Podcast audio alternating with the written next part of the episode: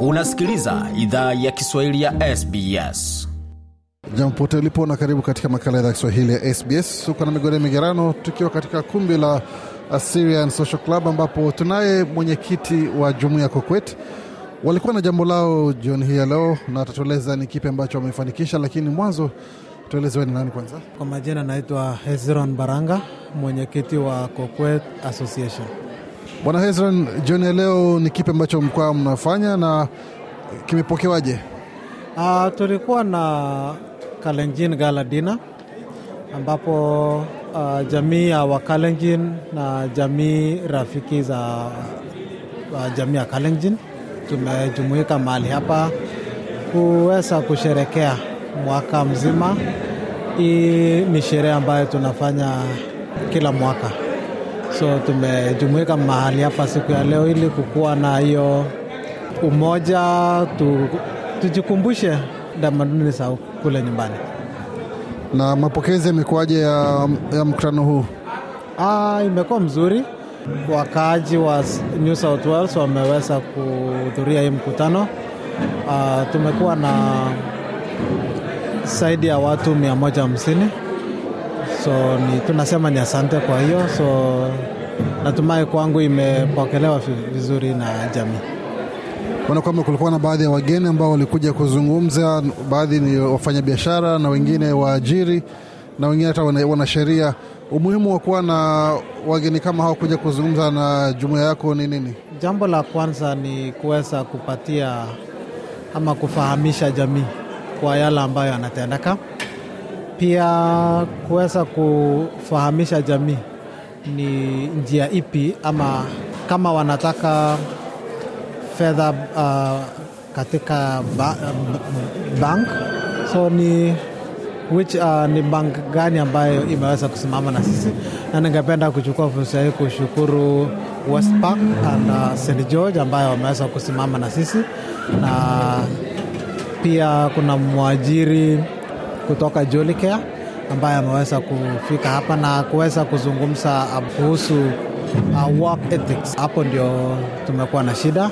Pia tumekuwa na lawyer ambaye amekuwa akizungumza kuhusu maneno ya immigration. Ilikuwa pia ni fursa ya kuweza kupatia uh, ama kufahamu, kufahamisha jamii kwa yale ambayo yanaendelea. Kama ulivyosema, kulikuwa na mwanasheria pamoja na mwajiri, na wote wawili walisisitiza haswa swala la kazi na pia ukiukaji wa masharti ya viza. Sasa kama mwenyekiti na kama jumuiya ya Kokwet, ni kipi ambacho mnapanga kufanya kuhakikisha kwamba wanachama wenu wasije kuingia katika huo mtego? Kama Kokwet Association, kwanza kuanzia mwaka ujao tutakuwa na after every two months tutakuwa na mkutano na orientation kwa wanafunzi wapya ambao wanatoka Kenya, na pia kutangamana pamoja. Uh, tutakuwa na mikutano Uh, ya wazee ya wamama ya wasichana wanaume. Hii ni kujikumbusha tuweze kuweze kufuata sheria ya hii nchi, ikizingatiwa kuwa hapa tuko nji ya mbali na nji ya ugenini, lazima tufuate maagizo na masheria yao. Ni siku chache zinasalia kufunga mwaka. Kama uongozi, ni kipi ambacho unaweza ukasema kwamba mwaka huu mmefanikisha hiki na hiki na hiki kwa jumuiya yako? Kwanza mwaka huu ndio tulianzisha Kokwet mwezi wa nne, ambapo tuliweza ku, kuanzisha Kokwet, ambapo mpaka saa hii tuko na kwa WhatsApp group tuko na watu elfu moja na sita. Mambo ambayo Kokwet ameweza kufanikisha ni moja, kwanza tulikuwa na mwimbaji kutoka Kenya mzee Pastor Joel Kimeta ambaye aliweza kukuja Sydney na tulikuwa na mkutano iliyofana na iliyofaulu. Pia tumeweza uh, kupitia Kokwet kuna watu wamepata kazi, kupitia Kokwet kuna watu wamepata makazi, kupitia Kokwet kuna watu wameweza kufarijika, kuna watu wamepoteza jamaa wao, na kupitia Kokwet, Kokwet imeweza kueneza ujumbe na wameweza kusaidika. Na kunakuwa na ongezeko la wanachama wa Kokwet ama watu wamepungua? Ah, inaongezeka kama leo tume tumeongeza watu saba na bado wanatuma uh, request kwa WhatsApp group. Ujumbe ni upi kwa wanachama wako? Na pia wale ambao hawajawa wanachama Kokwet na wanaishi Sydney, ujumbe ni upi kwao?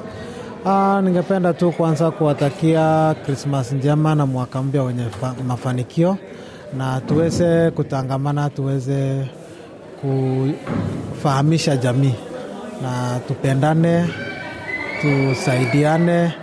Na pia tuweze ku, kusaidia ambao wa- wana- wanahitaji msaada wetu yeah. Mwenyekiti wa jumuiya ya Kokwet hapo Bwana Hezron akizungumza nasi kuhusu kile ambacho walikuwa wanafanya usiku wa tarehe 24 jijini Sydney, New South Wales, ambako wamefanya sherehe ya kufana sana.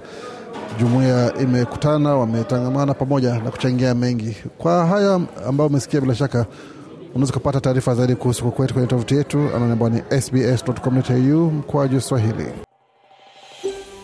Je, unataka kusikiliza taarifa zingine kama hizi? Sikiliza zilizorekodiwa kwenye Apple, Google, Spotify au popote pale unapozipata.